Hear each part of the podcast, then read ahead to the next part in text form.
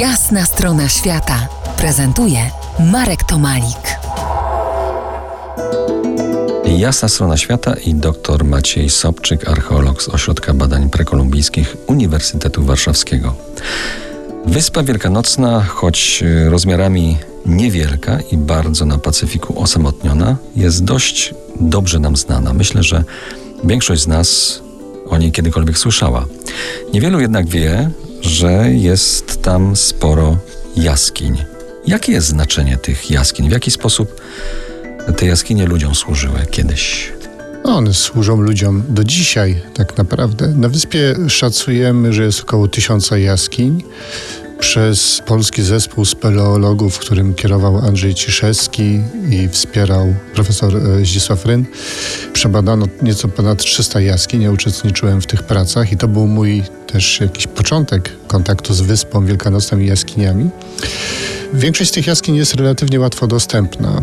Są to jaskinie pochodzenia wulkanicznego w większości też przypadków. Jest kilka o innej charakterystyce, czy może kilkadziesiąt w całej tej grupie. Pełniły cały szereg funkcji, od takiego mm, przydomowego magazynu do przechowywania e, może przedmiotów wartościowych ukrytego, gospodarcze, bo były to zbiorniki wody. W zapadliskach jaskiń powstawały osłonięte przed wiatrem e, przestrzenie, gdzie można było coś uprawiać, gdzie rosną do dzisiaj drzewa.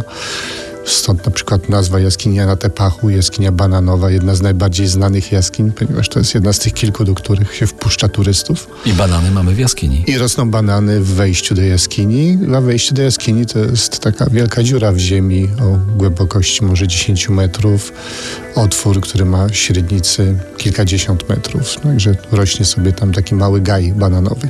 Była też porodówką.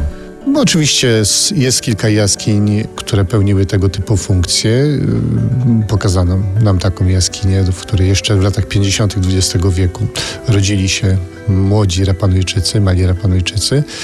I są e, one miejscem pochówku, oczywiście. Są e, również właśnie schronieniem w momencie zagrożenia. Powstają e, specjalne systemy maskowania wejścia do jaskiń. Mamy takie koncentracje rumoszu kamiennego i w nim jest zamaskowane, ułożone bardzo precyzyjnie, czasem z jakimś skomplikowanym tunelem, który zmienia kierunek wejście no, które łatwo jest zabezpieczyć, łatwo jest obronić. Oczywiście to broń obosieczna, prawda? Jesteśmy, schowamy się w takiej jaskini, która nie ma drugiego wyjścia jesteśmy skazani w zasadzie na śmierć głodową. No, chyba, że zaczniemy się nawzajem zjadać. Dlatego najcenniejsze były takie jaskinie, które miały kilka otworów wejściowych. Funkcja jaskiń, taka najbardziej dramatyczna, wiązana właśnie z tym okresem upadku, o którym wspominaliśmy na początku. Po pierwszym kontakcie prawdopodobnie z Europejczykami i gdzieś przez ten wiek XVIII-XIX. Za kilkanaście minut ostatni fragment rozmowy.